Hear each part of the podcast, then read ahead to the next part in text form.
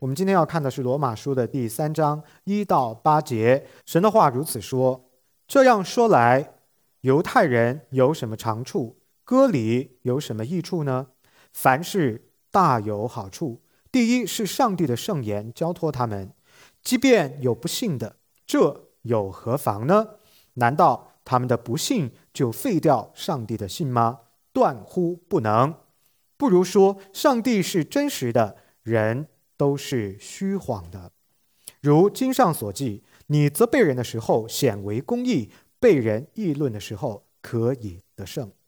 我且照着人的常话说：我们的不义若显出上帝的义来，我们可以怎么说呢？上帝降怒是他不义吗？断乎不是。若是这样，上帝怎能审判世界呢？若上帝的真实因我的虚谎越发显出他的荣耀，为什么我还受审判，好像罪人呢？为什么不说我们可以作恶以成善呢？这是毁谤我们的人说我们有这话，这等人定罪是该当的。Let's pray，我们来祷告，天父。你借着自己的圣言，向我们来讲解重要的生命的真道。我们祈求圣灵的开启和帮助。若不是圣灵帮助我们，我们即便眼睛看到、耳朵听见、心也不得明白。我们愿意里边有通达，求你的圣灵开通我们，叫我们真正明白你今天对我们所传讲的生命的信息。感谢神垂听孩子们这样不配的祷告。奉救主耶稣基督得胜的名，阿门。今天我们读到的经文是罗马书的第三章。显然，第三章的内容是在第二章的基础上过渡而来的。第二章讲什么？保罗批评并且纠正了犹太人仅仅从外面去行律法，比如说他们仅仅遵从割礼，以为。有了割礼，我就得救了；有了割礼，我就不被审判了。这些错谬的观念，在第二章结尾的地方，保罗都给他一针见血的指出来。他认为真正的义是内心真实的悔改跟翻转。保罗强调的是灵里头的顺服，而不仅仅只是外在的、外表的、肤浅的身体的遵守。这个重要的教导为今天我们刚刚读到的内容打下了一个坚定的基础。保罗在今天的经文当中回应了犹太基督徒可能会提出的反对的意见，因为他否认了他们这些错误的做法。可能犹太基督徒就会说：“那你的意思就是说，我们犹太人没有任何的好处喽？我们是上帝的选民，没有任何的优势喽？”那保罗。帮他们问自己这个问题，并且自问自答，因为他预计这就是犹太人基督徒会反弹的提问。这些反对的声音毫无悬念的是针对保罗所纠正的错谬的教导。称义不是靠着宗教的礼仪，不是只是要行割礼就可以得救的，不是只是拥有圣经、拥有律法、拥有 Torah。就是摩西五经就可以得救的，徒有形式上表面化、宗教化的行为，而没有内在真实的生命的改变，还有对神诚实无伪的顺从，人仍将面对上帝公义的审判。保罗在第三章的开头回应犹太基督徒听到这一番批评的时候会有的反弹。他承认了犹太人，你们作为选民的的确确是有优势的，你们在万民当中是相当独特的，是被神亲自赋予了他的话语的民族。然而，核心的问题是，神的信实跟人类的罪恶之间有怎样的关系？上帝的圣洁是不是依靠人的顺从而得以？周全的，换句话说，人犯罪会不会干犯上帝的圣洁呢？这是保罗今天在回答之余要探讨的一个核心的问题。他的答案很清楚：人类的不义不仅不会干犯上帝的公义与圣洁，反倒凸显了上帝的公义与圣洁。同时，纵然人类不义，人类有罪，但是造人的神跟他的审判仍旧是公义的。那么这就引出了一个反问：我越发不义，上帝越显出义来，那我为什么不越发的犯罪，凸显上帝的公义呢？进而我岂不是越犯罪就越公义呢？哎，很有趣的问题。保罗要来回答这一些很奇葩啊，逻辑上边没有很通顺的问题。我们来看看今天神是怎么教导我们，把这些观念性的问题一个一个摆规范啊，放在该在的地方。首先，保罗以提问的方式开启了第三章，请大家看一下三章第一节第一句话。这样说来，怎么说来？接着第二章的内容，因为他批评了他们，对不对？啊！你们光拥有律法，但是你们不遵行；你们光行割礼啊，你们一样不得称义的，因为你们没有遵守神的规则。这样说来，就是接着这个结论来的。犹太人有何长处呢？割礼有什么益处呢？啊，很显然，这个跟二章的内容紧密相关。仅仅拥有犹太血统，并不能够使一个人自动进入神的国；仅仅接受肉体的割礼，也不能够保证天堂之门会向你敞开。带着这样的批评，保罗实际上呢是在替犹太的读者提问他自己：犹太人有什么长处？那你都把我们的割礼给否认了，那我这割礼岂不是一无是处喽？有人肯定会以为，按照保罗的逻辑，保罗应该说：对啊，你们这割礼就是没什么用啊，对啊，你们当犹太人就是没有什么特别之处啊，哎。不是这样的哟，啊，保罗给出的回答可能会让一些人呢有一点意料之外。他并没有否认犹太人的特殊性，反而强调他们做犹太人的价值。他在第二节的第一段说：“凡事大有好处”，是一个肯定的回答。他解释到，看一下第二节的第二段，第一个好处是什么呢？上帝的圣言交托他们。跟其他民族相比，犹太人的特殊之处就是在于，在整个人类当中，只有这么一个民族拥有旧约的圣经，只有这么一个民族亲自的领受了上帝的口谕，只有这么一个民族，上帝用自己的手指写了十诫，刻在法板上边赐给他们。也就是说，只有这一个民族亲自的能够与神交通，听神的话，亲近神的话，不仅仅是透过自然性的启示，而是透过上帝特殊的启示。这是我们今天早晨主日学所讲的内容。上帝的圣言，它指的呢是希伯来语圣经，也就是我们的旧约的部分啊，在犹太人的这个 context 里边。没有包括新约，只有旧约的部分。那么由三个部分来构成我们的旧约。第一个部分是律法书，第二个部分呢是先知书，第三个部分呢是其他的书卷，比如说智慧书，像诗篇啦、箴言啦等等，这些呢叫其他书卷。我们一个一个部分来看清楚啊，律法书干嘛用的？揭示上帝的本性、上帝的品格、上帝的旨意，为人的圣洁跟公义设定，而且揭示这个标准，这是律法，反映着上帝的性情。说人你们应该怎么生活，你们应该遵守什么规则，这就是你们要遵守的规则，就在律法书当中，是上帝以自己为标准而启示出来的。先知书第二个部分强调的是神对人的怜悯。因为人悖逆不听，犹太人不顺从，所以就差遣和兴起先知来传递上帝呼吁人悔改顺服的信息。他概括了从亚伯拉罕到摩西，再到大卫的圣约的关系，反复的强调圣约祝福跟咒诅。如果你顺从我的，你遵守我们之间的契约，我祝福你，我不会食言。但是我不食言，同样也表现在，如果你背约，你就将受背约的惩罚。以此呢，标的了以色列的的确确是一个选民。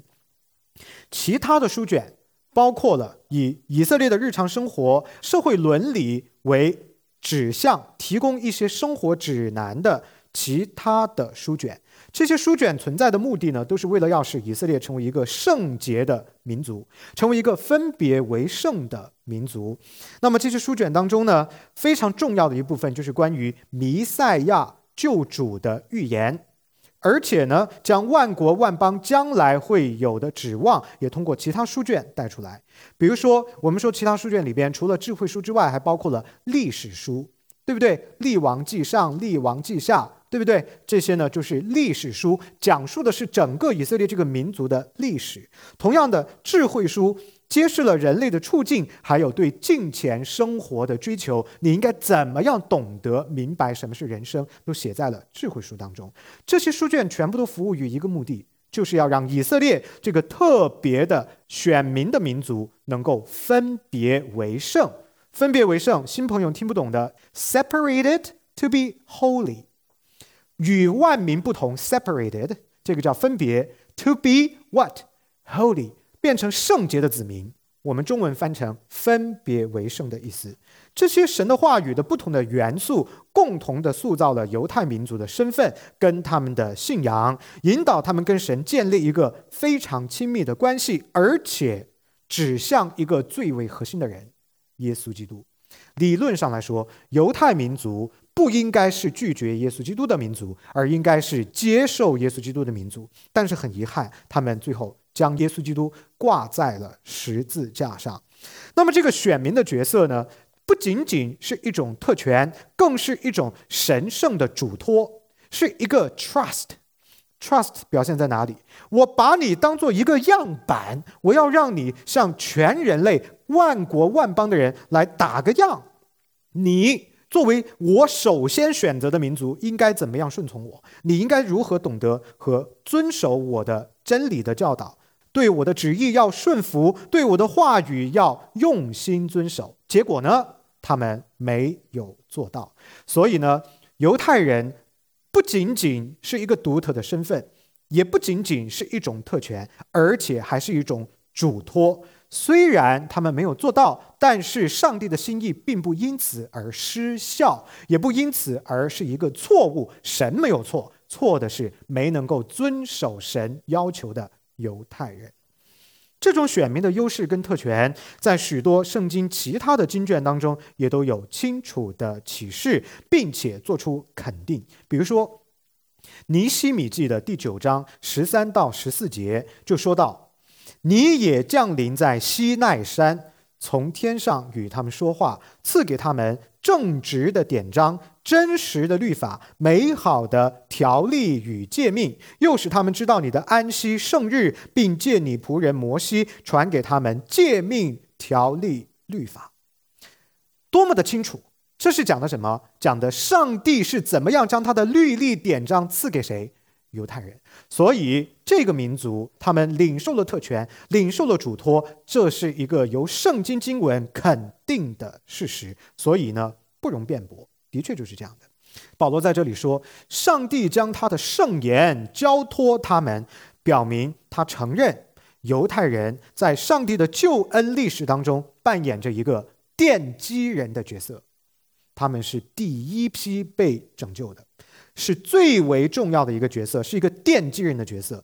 他们被神拣选，是要来见证上帝的启示。这些启示全部都指向降世为人的耶稣基督。律法借着耶稣基督得以终极实现，并且借着他将救恩的好消息扩展到了犹太选民之外，进入到了万国万邦。所以大家要清楚的看到这一条救恩发展的线索，从亚伯拉罕一个人。到他的家庭，再到一个社会、一个民族是以色列，再从这个民族到耶稣基督这个人，再到教会时代的兴起、圣灵的降下、保罗还有十二个使徒在地上建立的早期教会，福音借着他们，借着耶稣基督进入外邦，才有了今天我们坐在这里敬拜神。如果你看到了这一条的线索，你就知道上帝在干嘛，进而你就可以知道。以色列人在整个这一条上帝的作为之上，是多么特殊的一个民族。保罗没有否认身为犹太人得天独厚的优势，实际上他就是在赞美上帝，而不是在赞美犹太人。他不是在肯定犹太人，他是在肯定上帝的作为，神的作为。没有错，尽管人没有做到，但这份恩点是奇妙的这份恩典是足够的这一份的恩典是没有差错的。紧接着保罗继续以提问的方式来论证自己的立场请大家看一眼第三节。他说即便有不幸的这有何妨呢？难道他们的不幸就废掉上帝的信吗？他继续讲，犹太人当中，你们虽然有律法，但是你们中间也有不信从的。但是又怎样呢？难道你们不信就废掉上帝的信吗？实际上，这句话是保罗在对比神的圣洁本性跟人的悖逆，会不会上帝的圣洁受人罪恶的影响呢？实际上，他是在对比上帝的忠诚跟人的悖逆。上帝的信实会不会因为人没有遵行就受到影响跟干犯呢？这是他问的核心。人自堕落犯罪以来，就是被约的，就是偏离真道的，就是拒不履行承诺的。这件事情，大家可以在生活当中找到很多很多的例子。合作是一种圣约的关系。婚姻是一种圣约的关系，你哪怕就用用一个手机，你去签一个合同，那也是一种圣约的关系。这一些需要 involve 两边的这种在我们人类生活当中非常朴素的关系，往往因为缺乏契约的精神而最后是破裂的。那契约的精神从哪里来？就是要从神人关系的圣洁跟慎重里边来。如果一个人对神人关系的理解不够，那他就会轻视所有类似的契约的关系，包括婚姻，包括友谊，包括各种各样的关系。所以呢，我们看到人类自堕落犯罪以来，就是在各种 agreement 上边守不住的。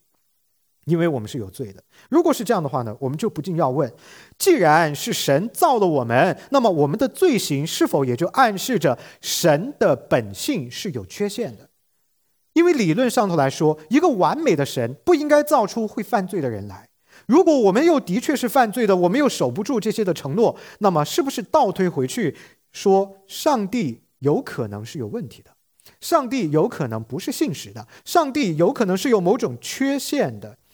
很显然啊，这个反问句呢，问题本身就是答案，所以肯定是不是这样子的，对不对？保罗呢，在第四节的第一段很坚定地回答了这个问题。他说四个字：断乎不可。英文叫 “not at all”，“not at all”，绝对不可能的。人的不信从，人的罪恶，怎么可能倒回去影响上帝的圣洁、上帝的信实呢？弟兄姊妹们，请你们要记得我下面要讲的这六个字：人是人，神是神，不要搅和在一起。一定要把这六个字记起来。人背信弃义，但是神仍旧是神自己，神仍旧是信实的、公义的、完美的、绝对的，不受干犯。从神的本性上头来说，神完全没有可能是不信实的。是不完美的，是不绝对的。如果他有任何一点点这样的可能，从本性上他就不能是神。神的定义就是完美且绝对。神跟人的差别是在于，神不需要进展，不需要变得更好，它是绝对的。绝对的意思是，他没有在变得更好的过程当中，当然他也就不可能变得更不好。而我们人是相对的。我们还在成圣、学像耶稣基督的过程当中，一天心思一天，这是什么意思呢？我们在 getting better and better。那个 betterment 表明什么？这个 improvement 表明什么？我们是改变的，神是绝对的，神是不改变的。改革中的神学非常的高举这一些神的基本属性。如果各位弟兄姊妹，你的信仰不是在改革中神学的观念上边，先把这个基础打牢打实，你会走信仰的弯路。当然，改革中神学不是完美的，改革中神学也要敬畏神的话语，是从神的话语而出的。所以我不是在为一个神学的体系。我是在为神的话语本身讲话，而这个体系忠于神的话，它变成你的一个工具。什么工具？上帝祝福你的工具，让你认识他的工具。改革宗神学是伟大的神学，是一个完整的、合乎圣经的世界观。我们从哪里来看改革宗神学当中关于神的主权的认知？神对万物拥有绝对的主权，绝对的。什么叫做绝对？就是至高唯一，超过万有，没有任何一种其他的存在可以跟他等量齐观，更别说超越他了。神永远只可能是巅峰和至高，没有任何再高过他的。他处于你能够理解、你不能够理解、你能够想象、你不能够想象，也就是说，你的理性、你的想象力能够达到的最巅峰，在那个位置，那是我们的上帝。万有都是由他而造。所以一切的存在都是被神造的，没有任何一个被造物的权柄和能力可以大过造物主，这就是他的权柄的至高性，这是宗教改革运动的起点。今天早晨我才讲了，约翰加尔文对于上帝的主权的忠诚是从这里开始的，他的绝对的至高。这种至高的主权意味着神用他没有任何缺欠的。绝对的自由、绝对的主权、绝对的权威，掌管和把控一切，包括了掌管跟把控他的承诺如何实现。具体来讲，就是耶稣基督钉十字架这件事一定要兑现的，一定。而这个过程当中，所有服务于耶稣基督钉十字架这个救赎计划的一切的细节都不会失败。这是我们的神。所以放在你的身上，上帝要拣选你，你是被得救的。你怎么抵抗他都没有用的，你怎么玩梗跟他摔跤都没有用的。智慧的人，认识到上帝的权柄的至高性的人，赶快趴到地上去悔改认罪。你是智慧的。你如果要跟神去摔跤，要去对打，你是愚拙的。最后你是失败的那一位，神不会失败。以赛亚书第四十六章十节。这么一段话说：“我指的是神，神自己的话。我从起初指明幕后的事，从古时言明未成的事。说我的筹算必立定，凡我所喜悦的，我必成就。”各位弟兄姊妹们，我问问你们：你们觉得这句话是上帝在跟你打商量吗？哎，我跟你商量一下，哎，是不是给我一点空间啊？拜托你，让我的计划可以成就，是这么回事吗？完全不是，这是一个宣告，他是在他的绝对主权、至高权柄当中直接告诉你：我讲的话一定成就，我必成就，我的筹算一定立定，我要救你，你就一定被救，救你到底的，你的所有的抗争没有用的。所以这涉及到另外一个问题，叫基督徒品格的第一品格——谦卑。什么人谦卑？认识耶和华的人谦卑，有智慧的人会谦卑。而一个人怎么样才会有智慧？认识耶和华就是智慧的开端。跟神对打的是愚拙的。认识到这样的一个上帝的真理的人，你既有智慧，又有见识，还能够培养出谦卑的性情，你蒙神的祝福。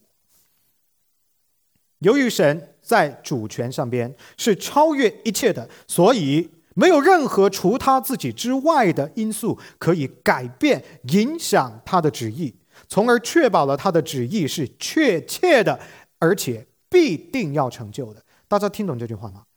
能够改变神的只有神自己，但神会不会改变呢？不会改变，因为神不会犯错。在神的里边没有转动的影儿，他做的所有的决定都是绝对的，而且一定实现。所以你的祷告不能够改变他的心意。你不管是哭着祷告、流着鼻涕祷告、跪着祷告、你趴着祷告都没有用。不是神的旨意不成就，就是不会成就。清楚吗？没有任何一个人的方法可以来改变神，也没有任何一个在地上的什么样的受造界里边的存在可以改变上帝的旨意。不可能，只有人被上帝使用，没有反过来人操控上帝之说。所以，各位弟兄姊妹们，一定要把上帝的至高的主权推到一个巅峰去理解它，你的信仰才开始建立起来。这是改革宗神学给我们的瑰宝之一。瑰宝之二，神的信实。神无论做什么，他都是信实且配得信任的。他说的话，你不用怀疑。他要做的事，你相信他一定会成就，他一定成就。所以，我们说他配得相信。同样的，提多书第一章、希伯来书第六章说到，神绝不撒谎，而且神不会违背自己的话。我刚刚提到了祷告的问题，为什么有些弟兄姊妹说，牧师你说我的祷告神不会垂听，可是他真的就垂听了？不是因为你的祷告，你的某一个方法让神垂听了，那变成了你是神，他是你的仆人，可能吗？允许吗？千万不要这样想。为什么你的祷告蒙神垂听？只有一个原因，因为你懂得神的心意，你的祷告合乎他的心意，仅此而已。所以呢，神不撒谎，也不违背自己的话语，因此你的祷告不合理的地方，神不会垂听的。生命记第七章九节说：“所以你要知道，耶和华你的神，他是神，他是信实的神，他向爱他、守他诫命的人守约，施慈爱，直到千代。他是一个信实的神，faithful God，faithful。哥林多前书一章九节，神是信实的，你们原是被他所招，好与他儿子我们的主耶稣基督一同得分。神是什么的？信实的，faithful。”提多书一章二节，盼望那无谎言的上帝在万古之先所应许的永生。希伯来书第六章十八节，借着这两件不更改的事，上帝绝不能说谎，好叫我们这逃往避难所、持定摆在我们前头指望的人，可以大得勉励。各位弟兄姊妹们，这些经文对我们意味着什么？为什么我们的生命可以有鼓励？为什么我们的生命可以落地，可以有根？我们可以有天国运作的方法，不是世界的方法。我们在遇到沮丧的时候、挑战的时候、挫折的时候、挫败的时候，为什么我们可以找到鼓励？因为上帝是信实的，他不撒谎，你可以百分之百的相信他。出于神永恒不变的本性，他的应许永远不会改变，必然实现。这是改革宗神学关于神的本性的第二个瑰宝。第三一个瑰宝。神性的不变，神的存在，神的属性，神的目的绝不改变。我换一个说法，但凡跟耶和华神沾边的事情都是不变的。你只要记住这一句就可以了。跟神沾边的事都不变，因为在他的里边没有改变的可能。马拉基书第三章六节说：“因我耶和华是不改变的，所以你们雅各之子没有灭亡。”恩典没变，祝福没变，信实没变，圣约的关系、圣约的承诺没变，所以你们这些悖逆的雅各之子犹太人，你们才得以幸存，因为我的恩典没有改变。雅各书第一章十七节说：“各样美善的恩赐和各样全备的赏赐，都是从上头来的，从众光之父那里降下来的，在他并没有改变，也没有转动的影儿。”上帝是 unchangeable，绝对的，神性是永恒的，神是永恒的，他的应许也是坚立和确切的。纵观历史，各位弟兄姊妹们，无论人类的文明怎样改变，无论历史如何变化，人类无论多么的失败，多么的败坏，哪怕就是放在眼下，无论我们生活的现实怎么样的改变。都不能改变和影响耶和华神的神圣承诺。你的眼睛要放在神的身上，而不要盯在地上的事情，因为在他绝对没有转动的影儿。所有的被造物在神的手中，只是实现他不改变的心意和旨意的工具而已。这是第三一个瑰宝，神性的不改变。第四一个改革宗神学的瑰宝。以荣耀神为目标，以荣耀神为生命的价值的最高诉求。归根结底，神信实的恪守了自己的承诺。你觉得是为了你吗？不是，是为他自己。反过来，我们跟从他，为他而活，我们是不是为了自己呢？也不对。应该是为了他的圣洁，为了他的圣名，要彰显他的荣耀。我们的威斯敏斯特小教理问答的第一问：人的终极目标是什么？人的终极目标是荣耀神，并永远的以神为乐。所以，我们基督徒要追求的那个目标是对神之名的荣耀。你做的事情是要荣耀神，你吃的亏是为神而忍受的。别人打你左边的脸，你为什么要给他右边的脸打呢？因为上帝是公义的，你相信他。别人扒了你的外衣，为什么要礼义脱给他呢？因为你知道，你做这件事就将炭火堆在了那个人的头上。上帝的公义审判不会偏待任何人。That's for God's glory。罗马书第十五章八到九节说，基督是为上帝真理做了受割礼人的执事，要证实所应许列祖的话，并叫外邦人因他的怜悯荣耀神。荣耀神，外邦人也要荣耀神。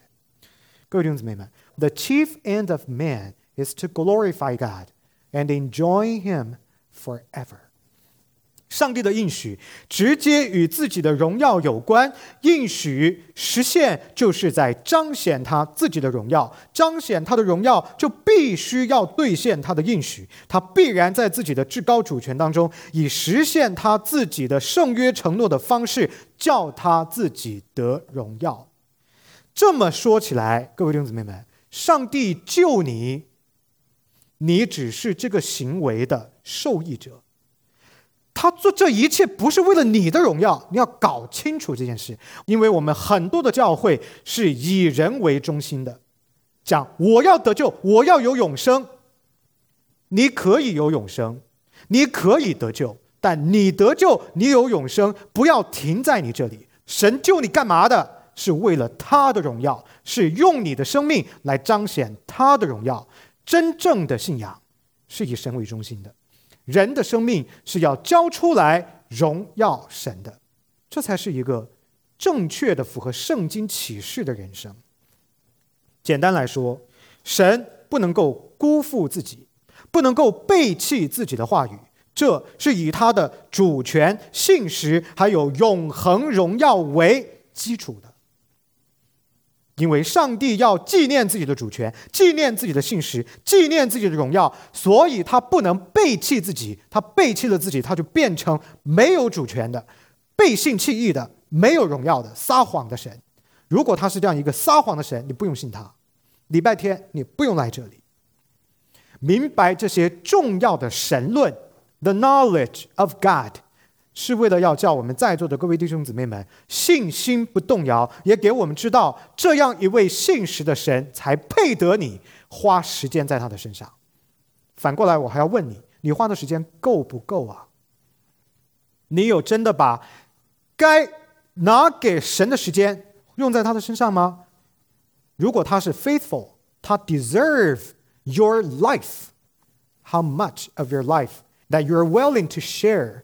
With God，你的整个的人生都是神的。稍微讲一讲，来教会啊，学圣经啊，参加主日学啊，查经啊，祷告啊，自己要学习啊。叫苦连天的基督徒没有明白这件事，生命的归属，你的生命是属乎神的。所以认识神，打下一个更坚实的生命的基础。我们的一生既然属乎神，为他的荣耀而活，那么我们做的事情应当如何定夺？怎么样排列优先秩序？Very practical。接着往下，保罗在第四节第二句当中教导他说：“上帝是真实的，人是虚谎的。如经上所记，你责备人的时候显为公义，被人议论的时候可以得胜。”保罗在这里的意思是说，神至始至终都是公义的，无论是在他的审判里，还是在他的话语里，都一样保持着他的信实的本性。不改变，刚刚我讲的不改变。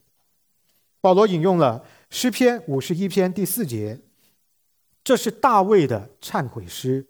大卫在这里谦卑的恳求神以怜悯跟同情，而不是以公义的审判来待他。然而，刚刚说了前句，他马上就意识到：哎呀，神呐，你的言语是公义的，你的审判是正直的。换句话说，大卫。承认神拥有定他罪的权柄，他愿意领受这个公义的审判，因为他相信上帝绝对不会冤枉他，上帝绝对不会偏待他，因为他的审判跟他的本性总是保持一致。他是公义的神，所以他的审判也是公义的。有罪的大卫承认神是无罪的，可见保罗认为神的本性并不受人的罪恶的影响。人无论怎么自甘堕落，人无论怎么犯罪，都不会改变上帝圣洁公义的本性，永远他都是这样，没有瑕疵，完美的神。此外，大卫也在诗篇第五十一篇当中为自己的罪忏悔，他承认说：“是我违背了你的命令，我亏缺了你的荣耀。”难道我们不应该像大卫一样吗？弟兄姊妹们，在神的面前谦卑承认自己的罪。这个答案，我相信是基督徒的弟兄姊妹们都会知道，应该。然而难是难在还没有接受信仰的朋友们，因为人要面对自己何等困难，人要谦卑承认我是一个有问题的人，是何等的挑战。作为罪人，我们无法自救。罪给我们的障碍之一，就是不停的对我们说：“你不是罪人，你不是罪人，你不是罪人。”这是一句有罪的宣告。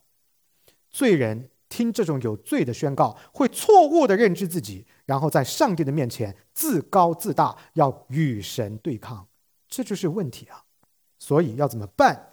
我们应当要像大卫那样谦卑承认我们是有罪的，我们是有匮乏的，我们是亏缺了上帝的荣耀的，我们应当要领受上帝的救赎的。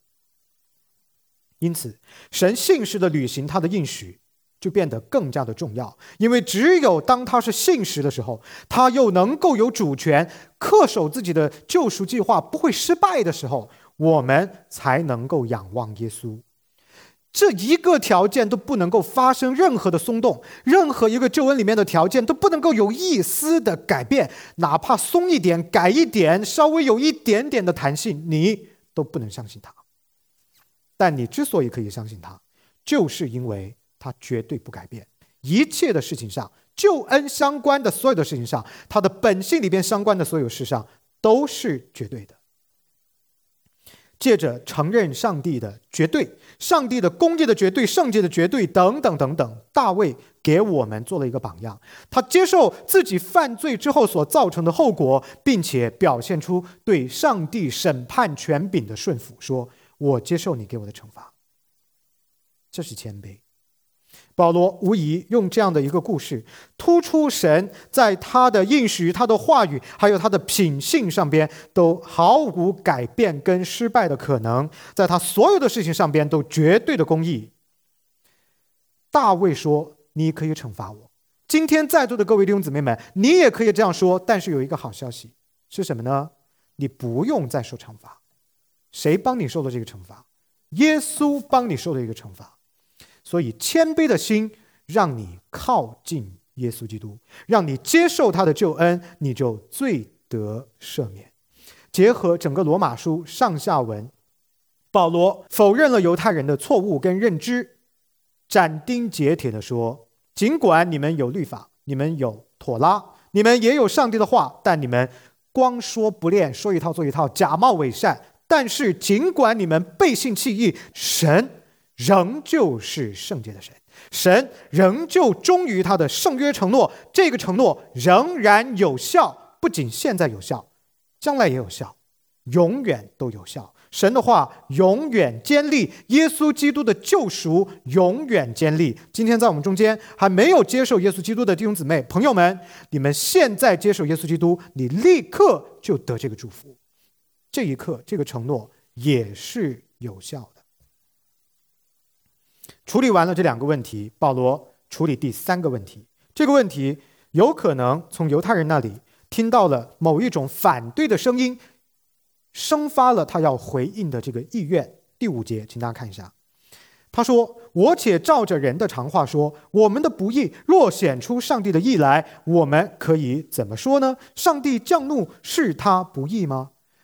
是什么导致了保罗要问这个问题呢？” R.C. Sproul 解释说，在保罗的时代，有那么一些的人认为，上帝是绝对完美的。当人犯罪的时候，我们的缺乏就在某种程度上、某种意义上见证了神的完美。因为我们越发犯罪，上帝在对比之下就显得越发的公义。我们越不好，他就越好；我们越丑陋，他就越美善。因此呢，这些人相信，从某种意义上头来说，我们犯罪可以凸显上帝的公义。如果神借着揭露我们的不义，要来彰显他的公义，那么我们继续犯罪的话，越犯越多的话，岂不是在帮神的忙吗？我们越犯罪，岂不是就越加增了神的荣耀吗？哎，你看，人堕落的理性啊，就从这里表现出来，想这种很奇怪、违背逻辑的事情。保罗在第六节到第八节里边批评了这个想法，而且回应了这个想法。他的回答可以拆分成三个问题：我们继续行不义，也就是我们继续犯罪，是不是帮了上帝的忙？这是第一个问题。第二个问题：我们犯罪是不是增加了上帝的荣耀？第三个问题：我们行恶事是不是更加凸显了上帝的良善？各位弟兄姊妹们，这还用讲下去吗？不用讲了吧？哎，但是还是要讲啊。问题一：我们继续行不义，帮上帝的忙了吗？第六节，保罗说：“断乎不是。若是这样，上帝怎能审判世界呢？”他的逻辑是说：“当然不是了。”如果我们犯罪是帮了神的忙，那就是神忽视了我们的罪，承认了我们的罪，姑息了我们的罪，那么他的审判就不是公义的审判，这不就跟前面讲的内容矛盾了吗？神怎么可能姑息包庇错误呢？如果包庇了、姑息了错误，那么他的审判就不是公义的。好比一个法官在法庭断案，法官的职责是。借着公正的评估而做出恰当的判决，他的目标是要维护正义，是不是？请你想象一下，法庭上边，被告跟法官说：“法官大人，我犯这个罪啊，实际上是在帮你的忙啊，我是在帮你啊，我犯重罪嘛，就是为了让你展示你的审判技巧，是不是？我犯的越错呢，我的罪越大呢，就越越彰显你的权威啊，岂有此理？合理吗？乱讲。”法官的职责，并不是通过犯罪来展示他们的技能，而是是通过追究个人行为的责任来维护公义和正直。同样的道理，认为继续行恶是对神有好处的，是在帮上帝的忙的，能够更多展示他的公义，当然也就是错误的。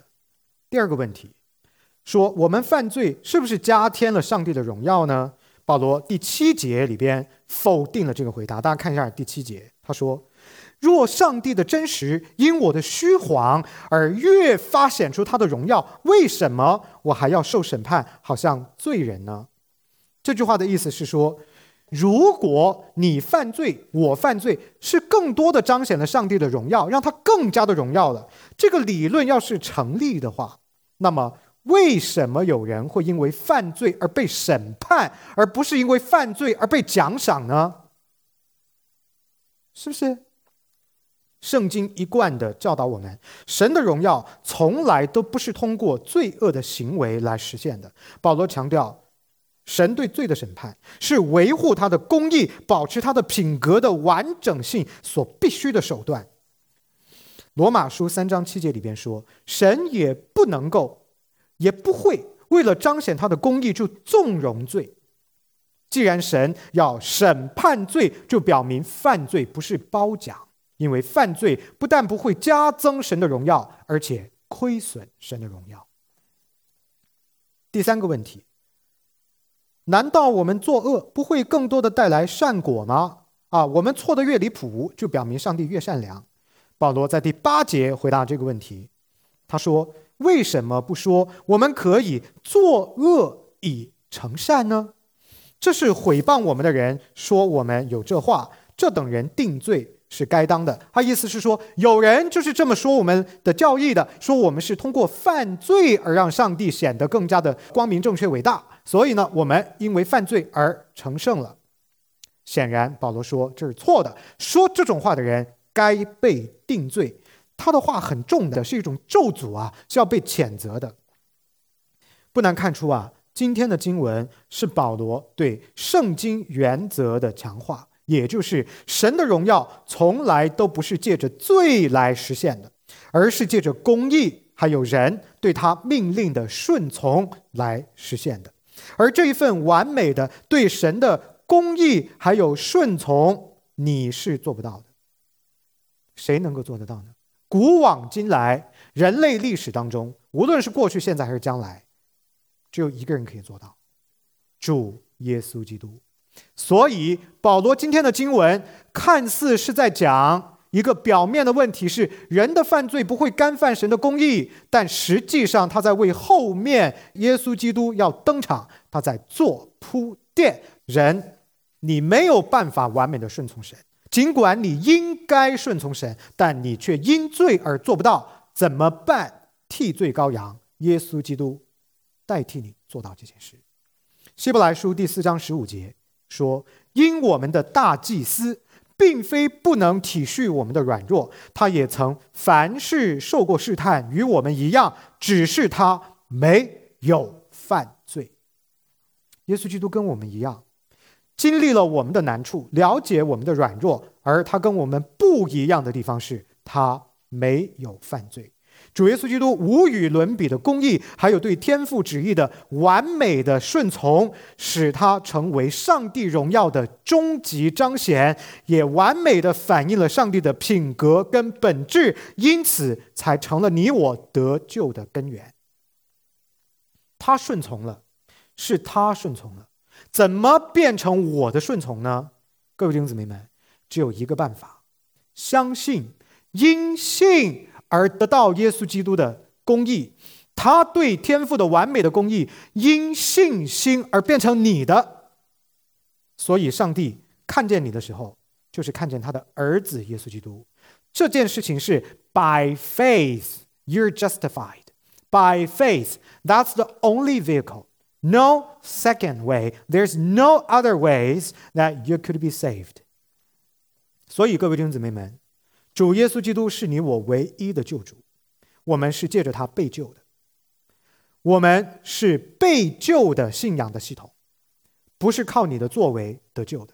你的被救也不是为了你的，是为了上帝的荣耀，是为了彰显他造物主当得的荣耀，是借着主耶稣基督舍弃自己的生命，又将自己的生命得回，成就的终极的救赎的计划。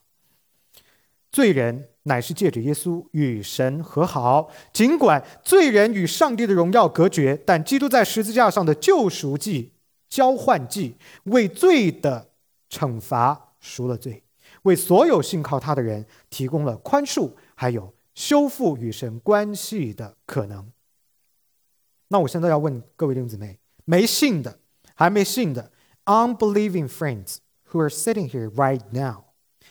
这么美好的一份的恩典，你什么都不用做，有一个人，一个背你黑锅的，把黑锅给你背了，你还在那里犹豫徘徊。我不知道你在犹豫徘徊什么，不要再犹豫了，不要再徘徊了。耶稣基督爱你，他为你而死，这是神对你的心意。你今天为什么可以来坐在这里呢？啊，你可能说，因为我有朋友在这里。因为缘分，这些都是表面的解释，终极的解释是：In God's plan, by the sovereignty of the Lord, you're sitting here today，是出于上帝至高的主权和他的旨意你来的。为什么他带你来？因为他要爱你，他要让你的救赎，他要给你生命的更新、生命的平安。这就是人可以得到的最美的祝福。各位弟兄姊妹们，我们在生活当中应当多多的运用这个原则，以耶稣基督为榜样，努力的追求公义，顺服神的命令。这包括了每一天与神同行，在我们的思维上、言语上、行为上符合神的要求，在与基督的关系当中去成长，在圣灵的带领之下，在生活当中彰显神的荣耀，并且继续来见证他福音翻转人生命的大能。求神借着今天的内容，第一，大家要听得清楚，要懂得神的话讲了些什么；第二，对你的心灵要有鼓励，摇醒你就，wake up，摇醒你还在睡觉的，wake up，你要醒过来，回到神的面前，求神帮助我们每一位今天在这里听到的弟兄姊妹朋友们，认识到他的荣耀。绝不受你罪恶的干犯和影响，他的荣耀也不会因为你犯罪而受到任何的阻碍，也不能够通过你犯罪而加增或者是彰显。因此，在我们的生活当中，我们要怎么办？我们所有的基督徒必须是勇士，要挑战罪恶，挑战不公不义，面对错误的人是要发出你的声音来，要为神发声，要追求圣洁公义，因为我们要代表着耶稣基督。彰显他的荣耀，追求圣洁的生活，不向罪妥协，要做大能的勇士，上帝的精兵。各位弟兄姊妹们，除此之外，很重要的提醒是，我们要悔改，要有谦卑的品性，要在圣洁的追求里边追求成圣的生活，成为神绝对不改变的旨意的参与者、拥护者、彰显者。以诚实无伪的信心，还有一个更新的新的生命来荣耀神。最后，我要鼓励所有的弟兄姊妹，定睛耶稣，因为他是公义的本体，是你我的救主。只有借着他，使我们能够顺服神，完美的顺从他的旨意，经历上帝丰盛丰满的慈爱，彰显他至高无上的荣耀。Let's pray。天父，谢谢你爱我们，赐耶稣基督的生命给我们。保罗所有的教导都是预备我们的心，承认我们不行，但基督耶稣可以。愿我们今天众弟兄姊妹们听得清楚，听得明白，要承认我是不可以的。宗教不能救我，哲学不能救我，文化知识不能救我，金钱地位也不能救我。救我的只有一位，主耶稣基督。愿我们众人可以高举耶稣基督，高举救恩的旗帜，得享生命的祝福，活出一个荣耀的人生，彰显神。这样就有更多的人可以来跟从你。感谢神垂听孩子们这样不配的祷告，都是奉主耶稣基督得胜的名。阿门。